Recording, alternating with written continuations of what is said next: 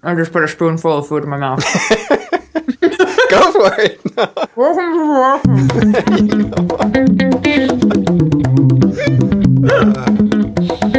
this is totally getting edited, isn't it? Welcome to Reactive. Uh, this week we have uh, me, your friendly rockbot, uh, aka Raquel Velez, and Henning. Hello.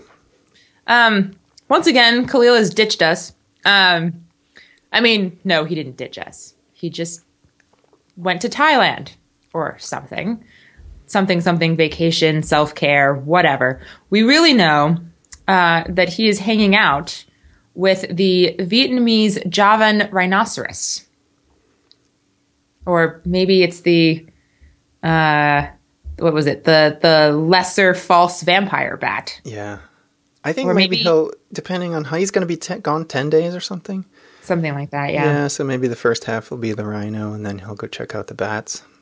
Yeah. Yeah. Or maybe he's with a false killer whale. Oh, they have that not- too? It's it's not a true killer whale, just a false killer. So, um, reactive listeners, I'm currently looking at the uh, at Wikipedia's list of species native to Thailand because you know Kahlil just got on a plane and left us. So I am left to my own devices to figure out who he's hanging out with. Um, you know. Yeah, And- we'll put a link in the show notes and then we can have like a a Yeah. guessing game in the Slack Exactly. channel. And then- Yes, yes. And the one to to to guess the closest without going over wins some sort of prize. New emoji. great. Yeah. Irrawaddy dolphin. Yes. Yeah. Lar gibbon. Anyway, okay.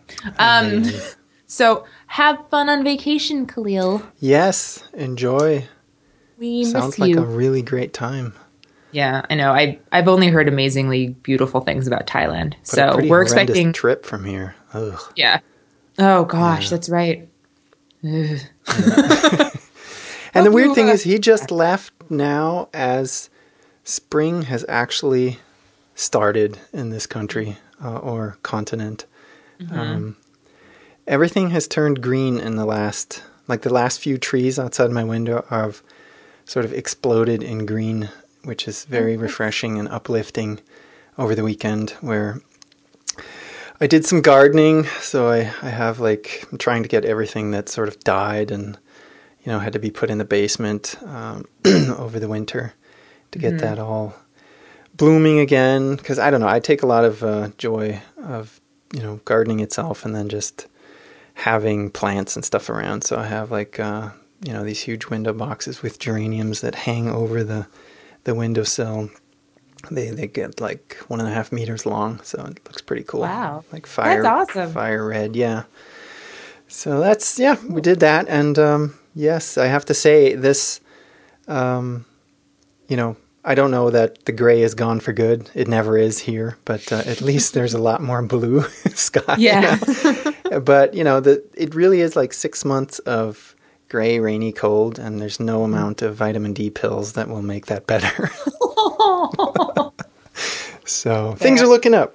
Yay! Yeah. Yeah. Meanwhile, meanwhile, as we enter into the summer months uh, here in in California, in Northern California, in the Bay Area, it's just gray. It's Oh, gray. really? Like the biggest misnomer is when people come to the Bay Area in like the summer and they're like, "I'm going to California and packing the shorts and the tank tops and the flip flops and everything," and they get here and they're like, "I'm so cold."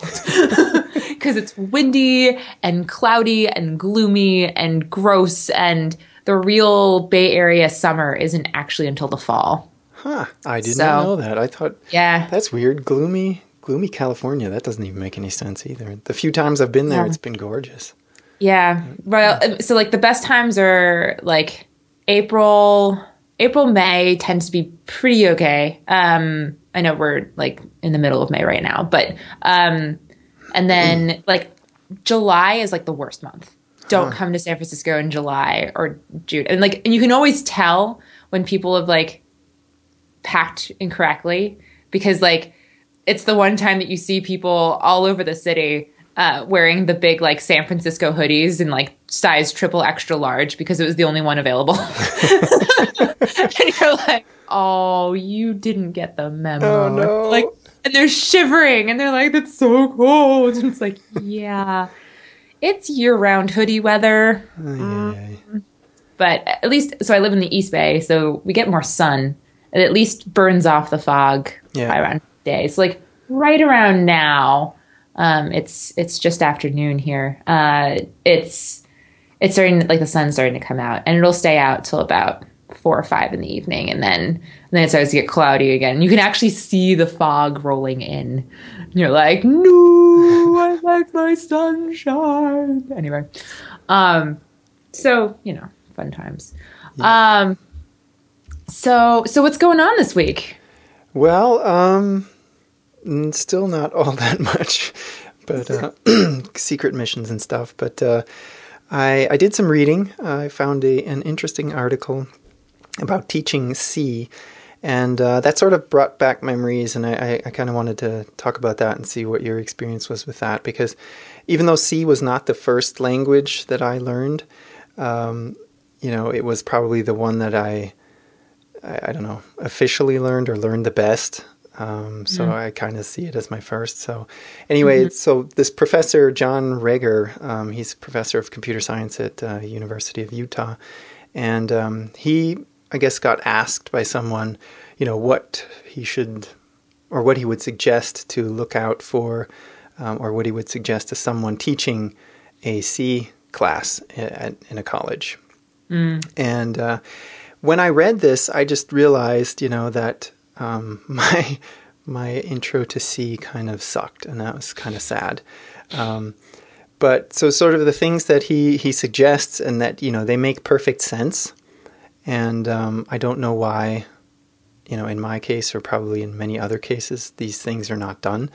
But basically, you know, the goal should be to um, have the student be able to answer the question if C is appropriate, is the appropriate choice for solving the problem at hand. And I don't know if if this is you know an undergraduate level thing. If you have enough experience, even if you have a you know a really good C class, to answer that question, because um, I think you need more experience with other languages um, and just more of an overview of the the entire technology stack. And I, I just don't think most people have that in, in college yet. But um, that is, is is a good goal, and uh, the way he suggests to to get there is is basically to um, read modern C and good C code. And that is something that we were not encouraged to do, and it obviously didn't occur to me.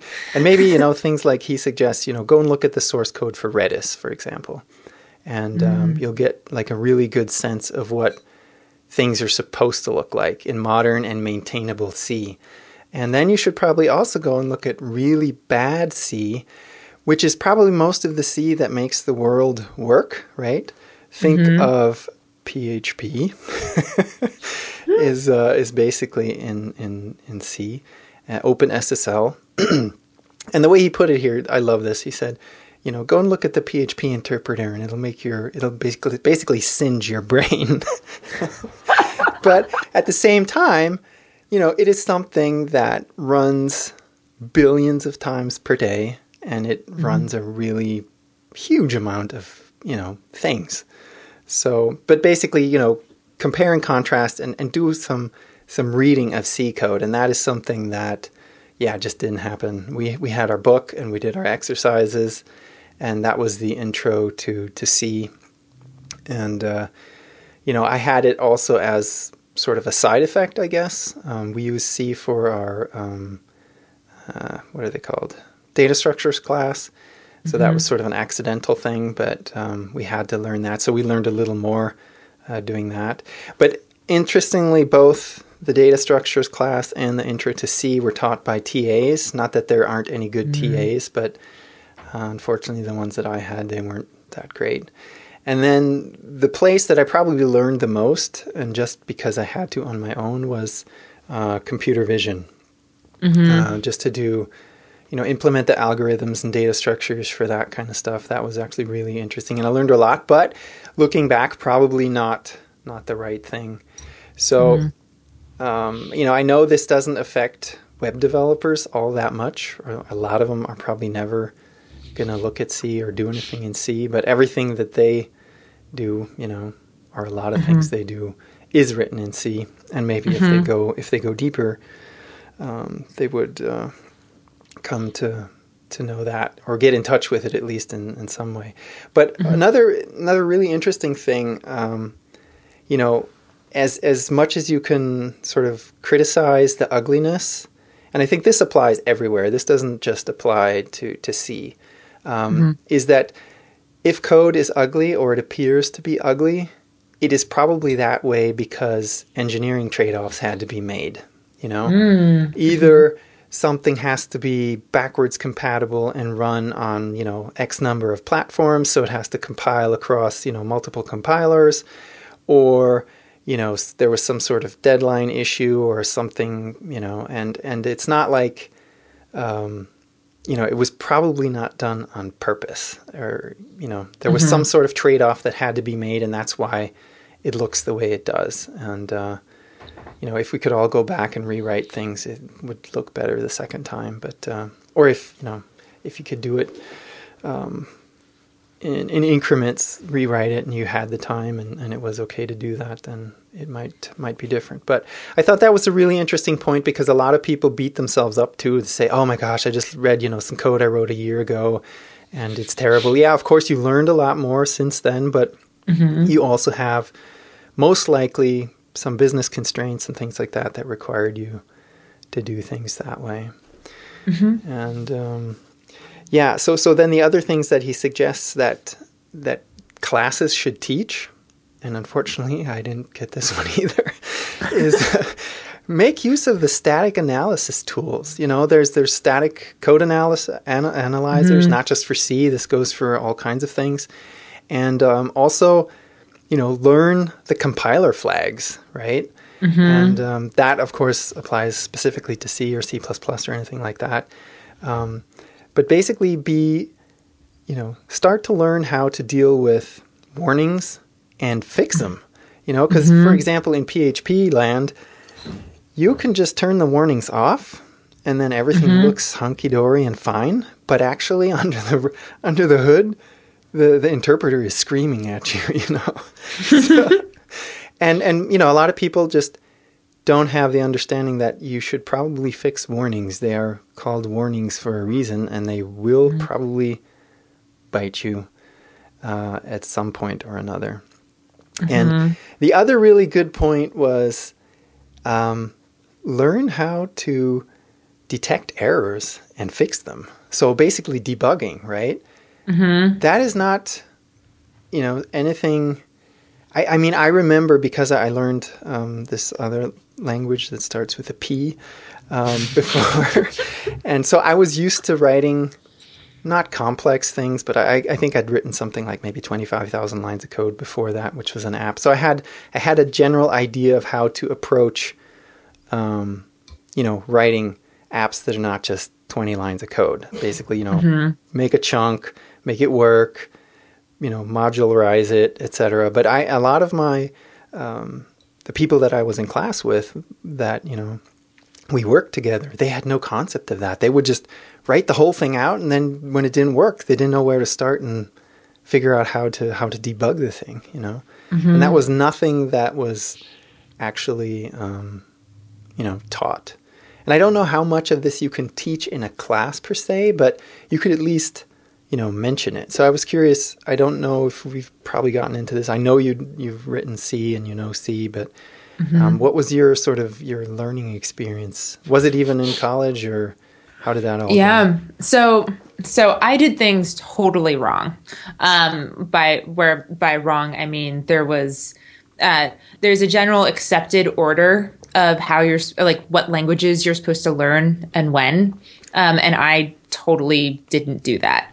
Um, call me rogue. I don't care. um, but basically, so I when I was in high school, I took uh, an advanced placement computer science class, which at the time was in C. So my very first programming language was C++, which I think for a lot of people it's like, what? C++ is your first language. It should be C first or assembler first or whatever. No, I did C++ 1st Uh, and then and then like it was a it was a high school computer science course where a bunch of libraries were created for you, and so it was really there was so much abstraction made for to make way for like the C bit. So like you learned C but you didn't really learn C Mm-hmm. Um, I didn't learn anything about testing. Um, I learned a little bit about debugging using like you know C out. yeah. Um, this is why I'm such a good JavaScript developer, by the way. Console log all the way. Um, and uh, and then so I did an internship in college that they they were like, "Well, do you know any programming languages?" And I was like, "Well, yeah, I know C++." And they're like, "Oh, good. So then you know C." And I was like, "Yeah, uh, totally, obviously, obviously, because the rule is you're supposed to learn C before you learn C++." Right.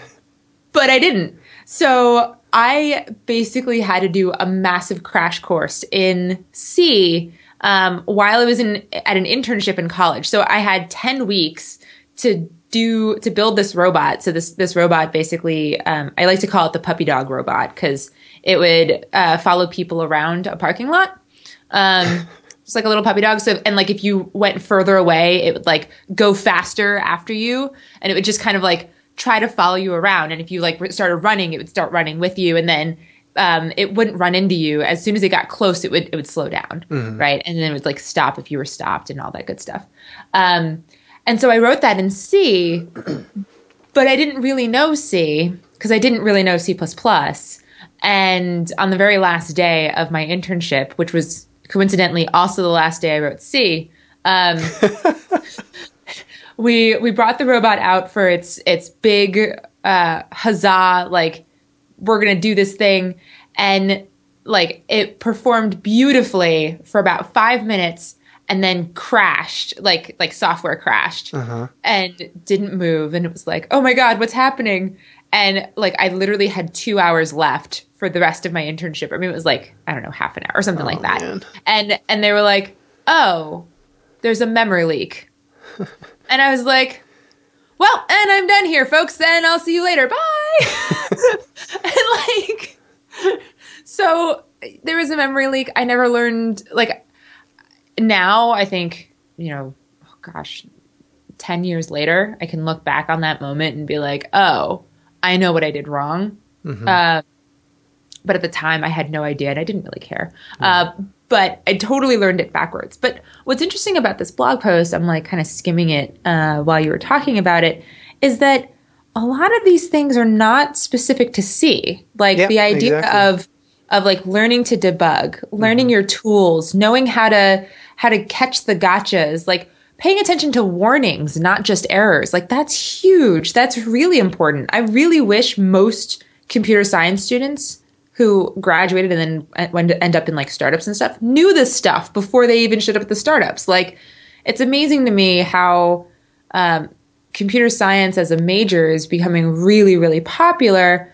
Um, probably because everybody wants to be the next Zuck, but honestly, very a very tiny percentage of the of the people that I've seen coming straight out of college are ready to be part of a, a fast moving engineering team.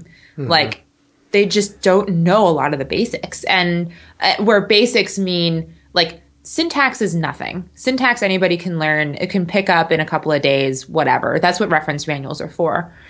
But the the higher level understanding of something is broken. Now I need to go and figure out why. That piece of the engineering process isn't taught. And so if you don't teach it, then you don't necessarily learn it. I mean, some people do learn it by happenstance, but there's no like structured, hey, every single piece of code you write is a puzzle. And if you're really smart about it, you'll make sure that you make each individual piece easy to fit into the puzzle so you can just kind of build everything together and, you know, you make sure to put like bits of glue on the back of the puzzle so everything stays put. And if you need to change something, it's fine. You know, like test writing and all that good stuff most kids have no idea. We had an intern a couple years ago who like was like, "So testing, how do I do that?" And I'm like, "You don't know how to write tests? Oh my god, we have, to, we have so much to teach you." Um, yeah, but and, is that is it is it a um, well? See, I mean, every college or I guess there's different there's colleges and colleges or there's programs that are better than others. Um, and and uh, you know I don't know where mine fits in, but I didn't know what a I'd never used the debugger on on a on anything um, coming out of college. That's insane to me. I've been thinking back at that, you know. And then first job, it was okay. You have a core you have a core dump now. Um, you know, run that and and and connect to the debugger and tell us what's going on. I'm like, what? you know. so yeah, I mean, all these things, okay, you can build in debug mode and it, it builds it with symbols. And, you know, oh, I, I didn't know that. So very, very interesting. I mean, I don't know if you can, you know, come out of college or come out of a, anything like that with in depth knowledge of that, but at least have some sort of idea of, um, you know, what's possible and how it all works, you know. Yeah. And uh, that for me, unfortunately, wasn't wasn't the case. I had to learn that on the job, which I guess maybe that's just how it is. But um, Yeah, but it's so funny because I think people expect expect more understanding before you know people show up. Yeah. Like, wait, what do you mean you don't understand how to use Git or you know whatever? And it's like, well, they just didn't know. Yeah. and didn't teach me that. I mean, you could do that as as part of projects, you know. I mean, Yeah. version control was yeah, that wasn't on the horizon at all. I mean, no, you know, totally. maybe it's too much if you know if you have a one semester college course and it's a few hours a week. I don't know. I don't know what's realistic, but um, yeah, I do wish I we had touched some of these things like static analysis and all that. That's pretty that's easy to or easy-ish to understand, I think, and to teach too, you know, that hey, there's this thing that can interpret your code and tell you there, you know, are either absolutely problems in it or maybe there's problems, you know, uh, based on what you've written here, but pff, yeah. So, anyway, um, so you had sort of a similar similar experience, I guess. yeah. I mean, honestly, I still think, despite the fact that computers have been around for decades now, I still think it's the Wild West. Nobody Yeah. actually knows what they're doing. Yeah. Nobody ever knows what they're doing. Yeah. well, it's interesting. He says at the end, you know, um, he doesn't think that C, uh, or you know, some people might say you shouldn't teach C at all anymore, um, and he thinks that it's maybe not supposed to be your first or second language. Um, but the other point that he makes is also okay, but there is an insane amount of C out there, even if we stop writing C and go to something like Rust.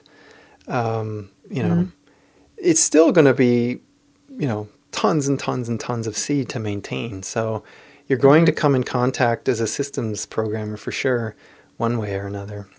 And speaking of Rust, there's a, I just saw a tweet earlier today. Our uh, very own listener, um, Frederick R. Uh, Anderson, he from Sweden, he wrote a Rust for Node developers introduction to Rust. I Ooh, haven't gotten through the whole thing, but hey, gotta gotta read that. So that could be really fun. Yes. I would.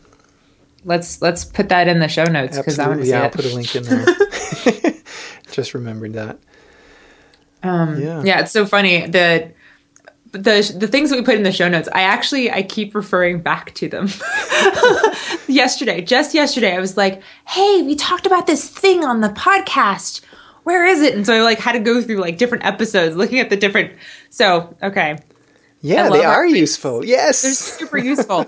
I love I love our show titles, but they have absolutely no bearing on what we talked you can't about. tell what a show is about at all.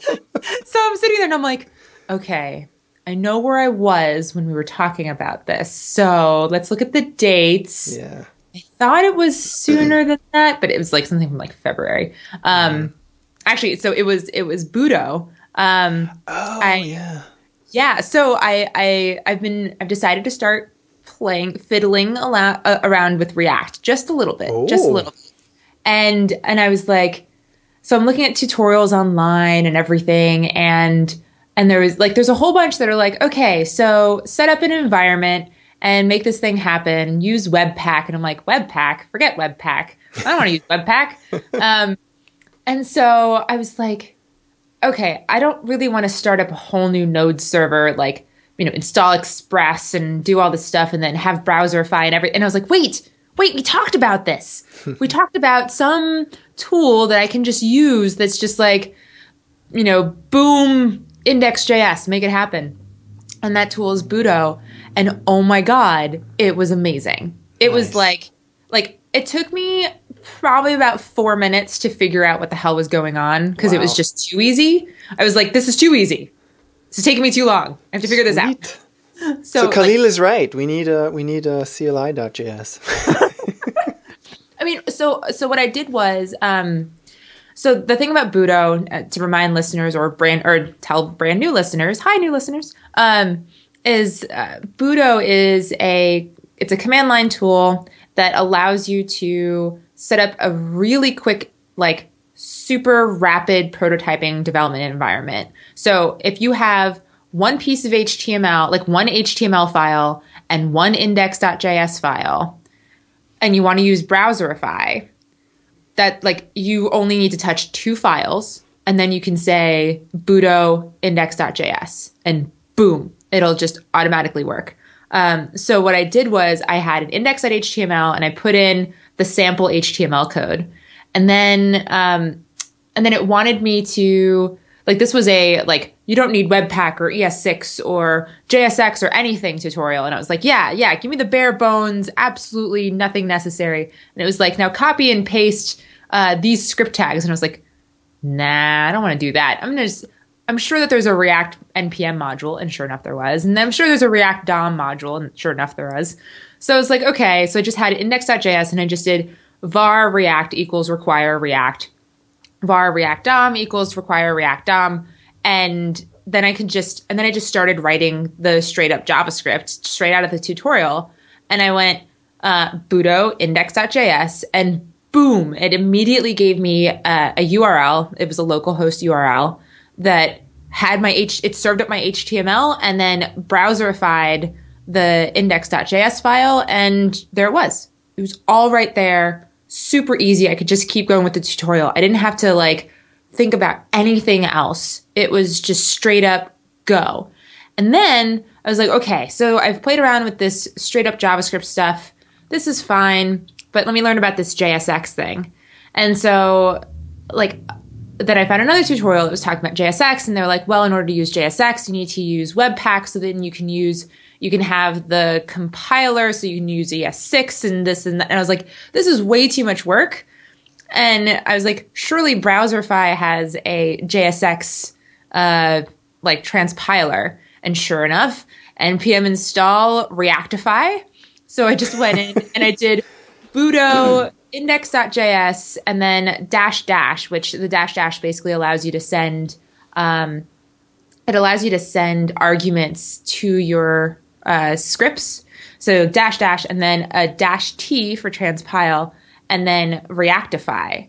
And what it did was it took the regular .js file and I started writing JSX in it and it automatically used Browserify to transpile it and turn it into straight up JavaScript for me. So it was like I had to do very little work to start playing around with React just to like the barest minimalist environment at all. It took me like I think I ended up playing with React for about 45 minutes to an hour. And I got to actually spend 45 minutes of that hour, 30, 30 to 45 minutes of that time actually playing with React because I didn't have to set up a whole environment and figure out what tools I needed and blah, blah, blah, blah, blah. It was so nice. That is really sweet, and I think it that's kind of how it should be. I mean, I think so too. that's why So I've you- been sort of you know from the beginning. Once once Ember started doing this kind of thing, where it's even more extreme, um, you know, everything comes prepackaged, and uh, you don't even have to really include much of anything to get a bare bones Ember app running.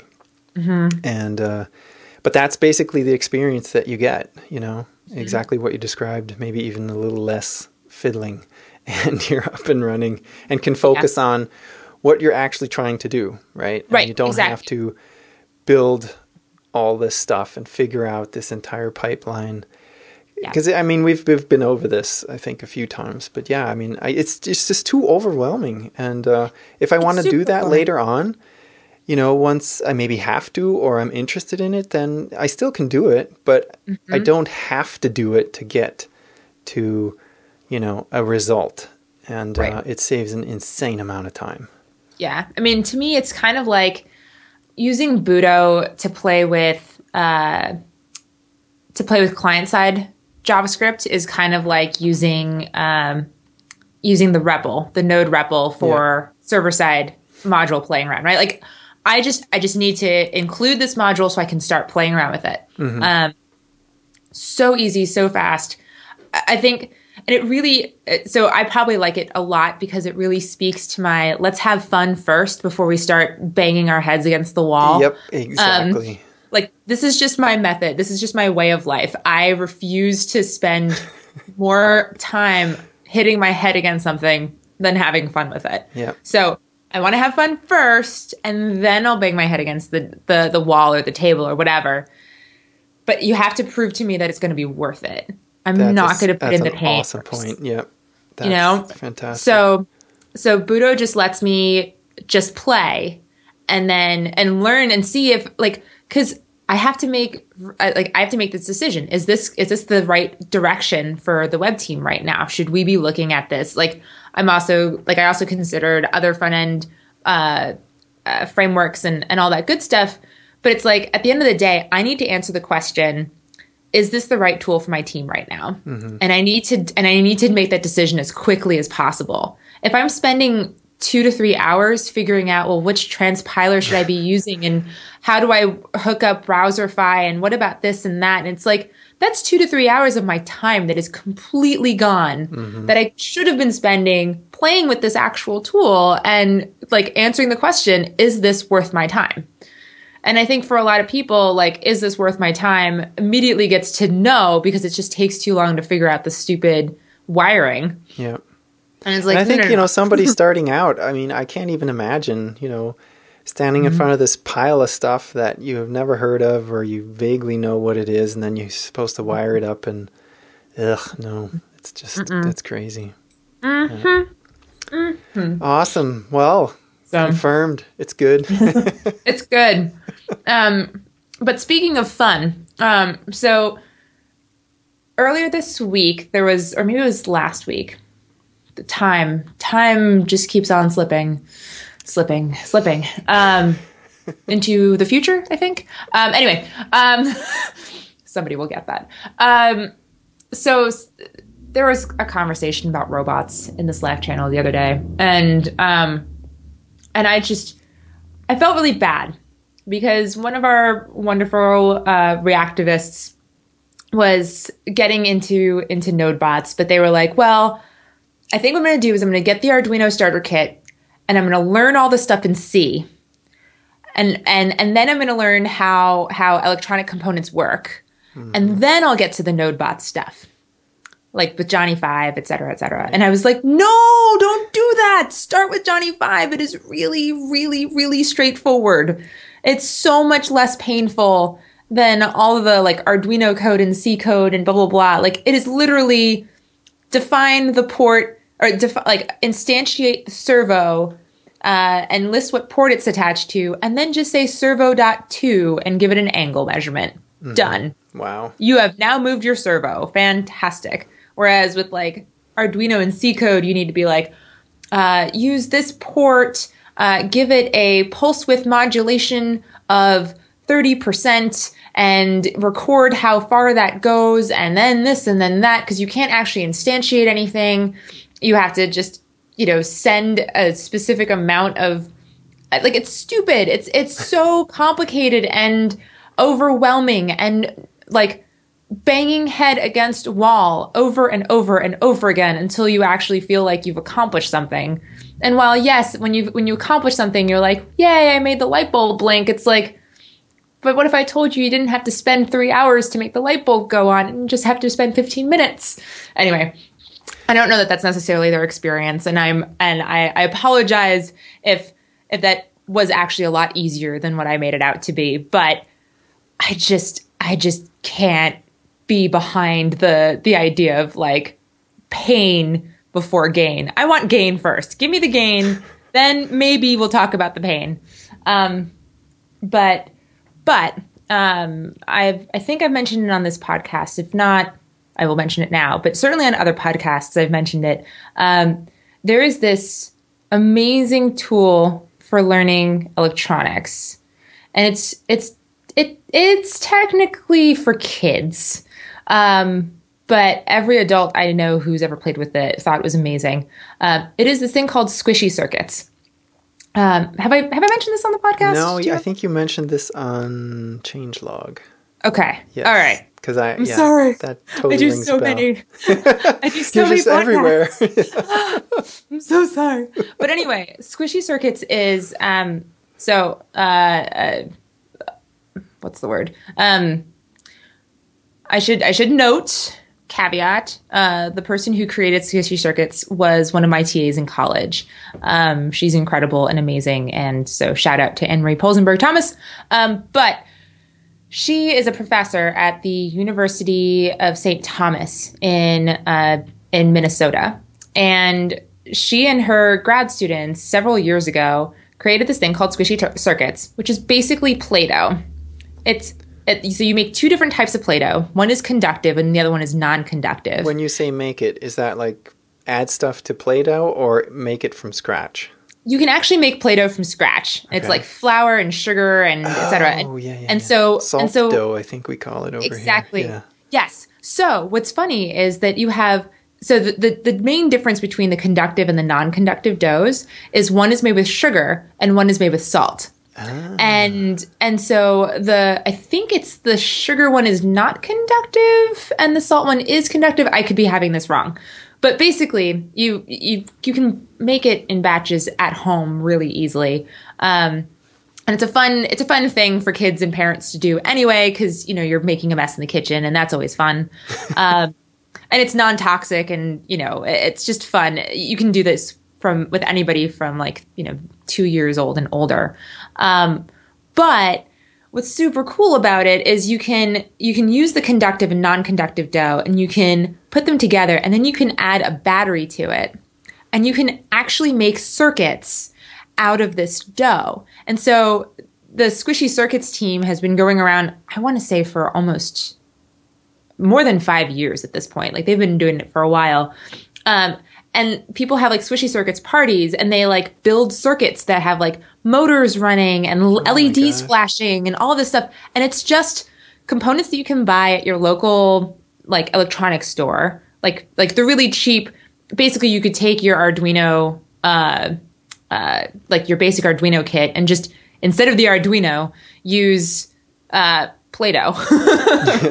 um, and you can make circuits and you can really understand like this is how can how a circuit works and da da da da. So basically, you could take like a, a battery pack that has I don't Yep. know two wires coming out of it, make your circuit in in this with this dough, and then at Mm-hmm. the other end stick a, a, a either a an LED or a light bulb or something in it, and then connect it and see what happens and play with Yeah. it that way and understand Yes. that. Yeah, okay.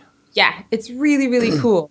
Um, and you can make serial circuits and parallel circuits and you know all this other stuff, and um, and it's just Play-Doh. So like you don't have to worry about breaking your Arduino. If anything, probably your your sum total cost is under 20 bucks because it's like you know you, you buy the really really cheap kit of leds and servos and things which okay maybe that'll cost you $18 and then you buy $2 worth of ingredients most of which are already in your cupboard of like flour and sugar and water and Yeah. whatever um, and so so that's really cool um, I think that that's yeah that's a that's a really great idea, and and I'm sort of my wheels are spinning. It's like something I could do with well your with um, the two older ones, obviously, but Yeah. having not just because we have this this um, somebody gave him my son he's seven gave him this this kit. There's basically some boards and connectors and motors Mm-hmm. and and switches and stuff like that. And then there's like a an instruction manual on to build, you know, the various circuits. And that was um, was pretty successful, I think. But if you introduce like the the squishy mess factor, it would be way cooler. right so this is this is a shameless plug because um, i want this project to be ridiculously successful forever and ever there is a kickstarter for a squishy circuits kit that you can basically it it'll give you everything you need play-doh plus components plus instruction manuals etc and and these are people who think a lot about play and learning. And um, so it's not going to be your super dry, like, uh, introduction to Emacs O'Reilly book, right? Like it's going to be, Yeah. it's going to be like, like really fun and exciting, like with lots of pictures and colors. And it's just really, really fantastic. So I'm putting the link for that in, in the show notes. But you Um, said was there was a Kickstarter? Meaning no, there is, there Oh, is a there is. Kickstarter. Okay. Yeah. So by the time this episode is published, which should be tomorrow, um, there'll there'll still be more than a week Depends to get on, in on this on, on, this. On the rhinos and bats. Oh, that's right. Okay. Well, hopefully, hopefully it'll come out before the end of the week. Um, but there's like 13 days left. Oh, yeah. uh, We'll- as we'll of make today. So Yeah. we'll make that.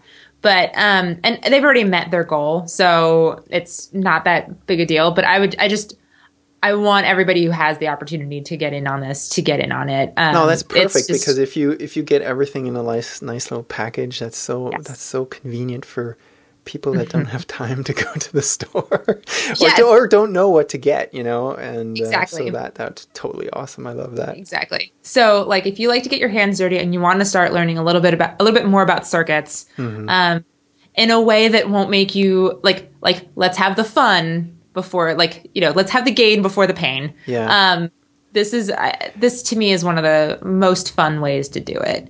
Um, and I I just so you absolutely do not have to participate in this Kickstarter. There is no requirement at all. Um, everybody is still, you know, welcome to hang out in our Slack channel, et cetera, et cetera. um, I'm not, I'm not, I'm not trying to push this too hard. Uh, you need to show us your receipt. yes, exactly. Uh, no, but but I do know that there are people in the Slack channel who have mentioned like, "Hey, I really want to get into this, but I'm scared." I mean, they don't say that they're scared. I just know that they are because it because electronics are, are are scary. Hardware Yeah. is scary. It's not. It it's even if you're only spending five dollars or five euros or five pounds or five insert currency here um, on components, like it's not like a computer where you can just create your, you know, you can run Budo and then shut it all off, and you've spent five bits of energy on uh, on on something. Like you're actually spending actual money, Right. Um, and so, anytime that there is a a safe and fun way to learn something that you you know are probably a little bit more than uh, a, a bit more than just a little nervous about, um, I think I think that's an opportunity. So Yeah, I, I Uh, love the aspect that it's it's something that both kids can totally get into yeah, and adults the same. You Mm-hmm. know, because my it, this is the and I- and I I love that analogy that you make. You know, you want to have the fun first. Because Mm-hmm. um, my son, he's he's fiddling around with, and he's really really into Minecraft, and he's like, I want to be a game developer. I'm like, okay, great, but you know, it's like I don't want to, you know, you know, poo poo on the parade. I'm like, okay, first you have to do this and that, and you know, it doesn't take just hmm. an afternoon to make a game, you know.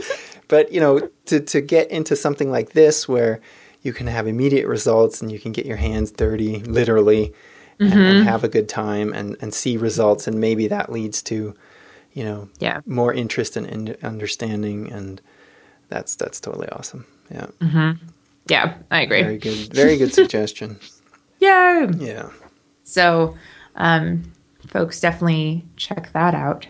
Um, so, and the other big news that just came out today, GitHub has changed their pricing model. I Did you see that. this? I, I skimmed it. Um, I saw some pros and cons, and you know Mm-hmm. things like GitHub's claiming that it's going to bring the price down.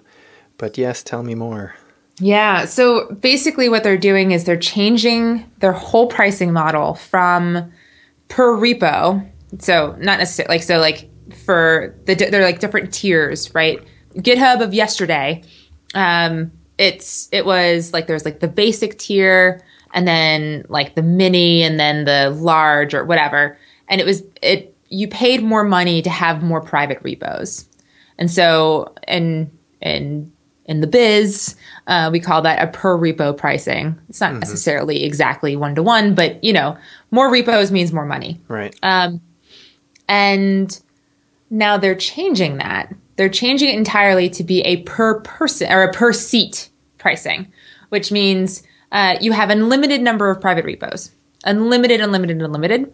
But if you have so for the individual user, it's going to be way cheaper. Um, it's seven dollars a month, which was, I believe, their mini pricing anyway. Um, and you get to have as many unlimited private repos as you like. So whereas before you might have been paying like 10 to 15 or $20 a month for yourself so that you could have more and more private repos, now it's just one price fits everybody. Mm-hmm. Where it's so that's cheaper for for individuals. Where it gets more interesting is for organizations.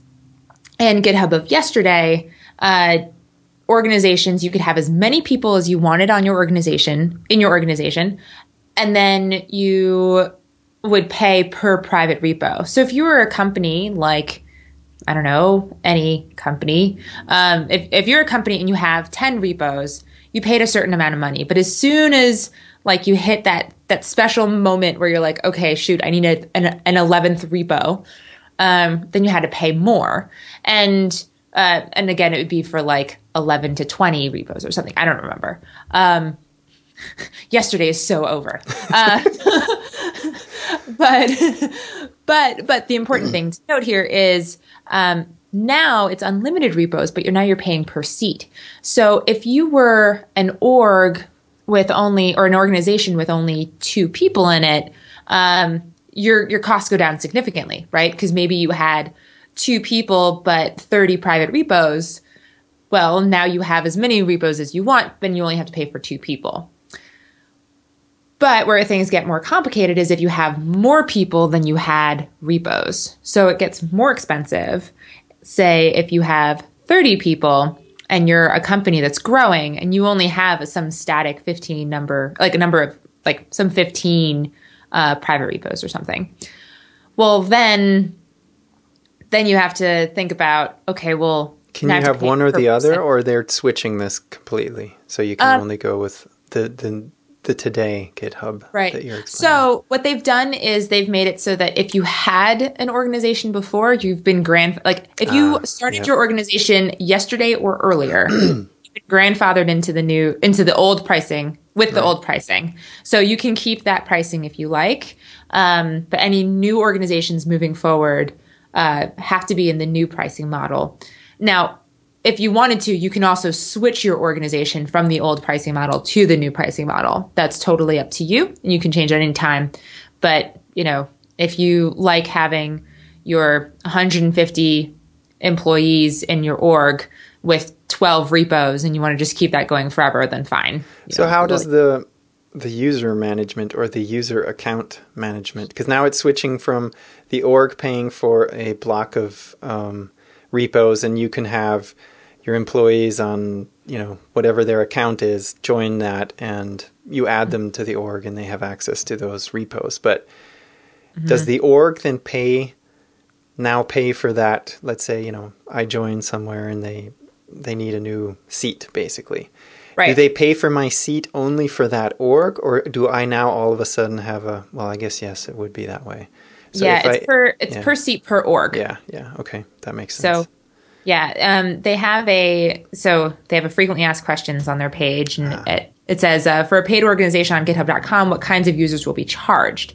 So, um, so you basically have to purchase a seat for each user, um, but what is defined as a seat, right? Because like read only for public modules, it doesn't really count as a seat. That's not that doesn't really count. So um, so a seat counts as organization members and owners pending invitations. So as soon as you invite someone, you start paying, even if they don't accept their invitation.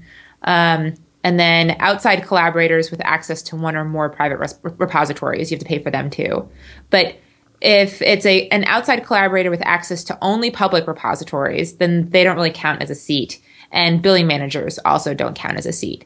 Um, so that basically allows you to like if you wanted to if you let's say you have your organization and um, your chief uh, operational officer your, your, coo is in charge of paying for the org like mm-hmm. your coo probably isn't coding yeah so there's no point in actually charging for right. that person um, So that's fine. They won't charge you for that person.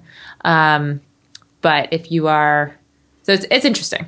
Yeah, it's interesting. It makes it definitely more complicated, I think, but uh, for some it could be drastically better, and for others the opposite. Yeah. Um, yeah. yeah. So it's it's interesting. It's it's Yeah. very interesting.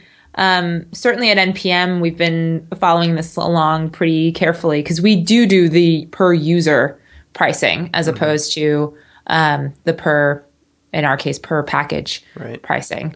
Um, and people have been like, "But that's not how GitHub does it." And now we can be like, Oh, yes, they do. um and so like certainly it's not like it's not necessarily you know perfect but um Yeah. like and and npm's pricing model has some work that needs to be done. I don't think i'm saying anything out of line by that. I don't it's really confusing. Everybody writes into us and they're like what the hell is your pricing model? I don't understand. We're like okay we're working on it we're yeah, well, that's what it. that's what I meant. I mean, if you have a clear, just a block, okay, it gives you ten repos. It might not be ideal, but it's very easy to understand. Whereas yes. the other, exactly. Yeah, but yeah. Oh well, oh well. Probably still So- simpler than you know other big companies' licensing systems that go per Right. CPU and all that kind of stuff.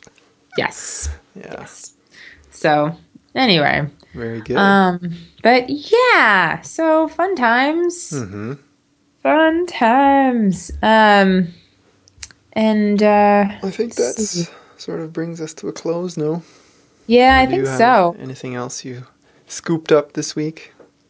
no No. All right. just you know um i'm trying to figure out how do i we had, we've had so many people join the slack Oh, yeah, channel lots of new It is- people. unbelievable Amazing.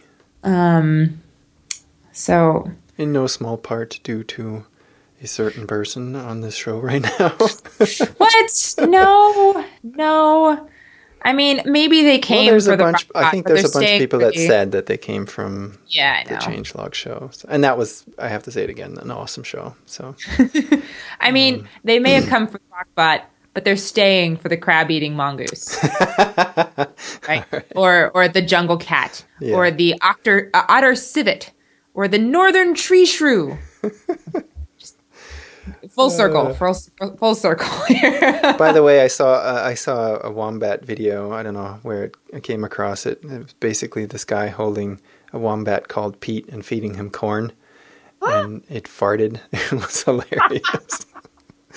but wow, that is one like powerful Yes. little little animal. It's like it's very very. Um, I didn't. I wasn't aware of that. I thought they were more petite and you know, but they are they're like they're big beefy. Wow, it's like They're like- muscle. Yeah, they're they're the size of like a good medium sized dog or larger. Yeah. Like they're not like a quokka is about cat sized. but they also look extremely solid. Like oh yeah. yeah. So they're so fun wombat fox. Uh the a wombat's butt is actually like the it's like solid bone. Ah. It's not it's not just muscle. And the reason for that is because they're burrowing am- animals and um uh, like sometimes maybe they like burrow and they can only get so far. The idea is that if an animal is trying to attack them and tries to bite their Ah. butt, they won't actually get anywhere and won't hurt. It's just, you know, really rock solid. So like you can't sink your teeth into a wombat butt. crazy evolution, so weird. Just FYI. I know you ever I know everybody wanted to know that about wombats. um, so not hard headed, hard butted. Um Ah, we are so diverse on this show. we try. We try. Um, so shout outs to the wonderful uh, new reactivists who have joined our Slack channel. Um, shout out to Felix Jung and uh, Fearphage. Fearfage? Fear, I don't know. Fear Fearphage. Um, Xchez. Exchez. Exshay. I don't know. Um, let's see. ADZ and Ander Conson, uh, My Wuber? gosh, wow. WBR, um, T. Deacons and RJ Trout. Gosh, how long has it been since we've done an episode? wow. Um, J. Joaquim Iwazaru.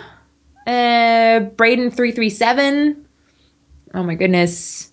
Uh, Elan Nelango and Sirius Manuel. I think we said hello to them. Yep, I, that rings a bell. Serious. Yep. And goodness gracious. Yeah, now we're getting into like mid April. A Young and Pete Ben. Okay, I think I, I think I think we've we've definitely okay. I think you got it. Yeah.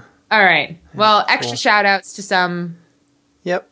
doesn't, Doesn't hurt. mean any more special than anyone else. Just you know, you get an extra shout out. Exactly. I mean, you're still special. Everybody's still special. Everybody is special, and they're very unique in wonderful ways. Yep. So I think we have, um, if I'm operating this device correctly this time, Scroll. Remember to scroll. scroll, Wait, wait, wait, scroll and using the- refresh. yeah, so you're using the web page, right? So yeah, absolutely. Okay. So 13 days ago, uh, which would be just after the last show, right. we got a five star review from uh, Imagineering IO. It says, Great, informative, and funny podcast. A fan of all these guys, always great to get the notification on their Slack channel that a new podcast is live. Highlight of my week. Covering everything from tech to design via UX, don't mention banking, and wombats. It's got it all. Subscribe, sit back, and enjoy. awesome. That is super awesome. Thank you. Thank you, yeah. Thank you. oh, that's funny. Wombats are a topic. I mean, what can- Absolutely, yeah.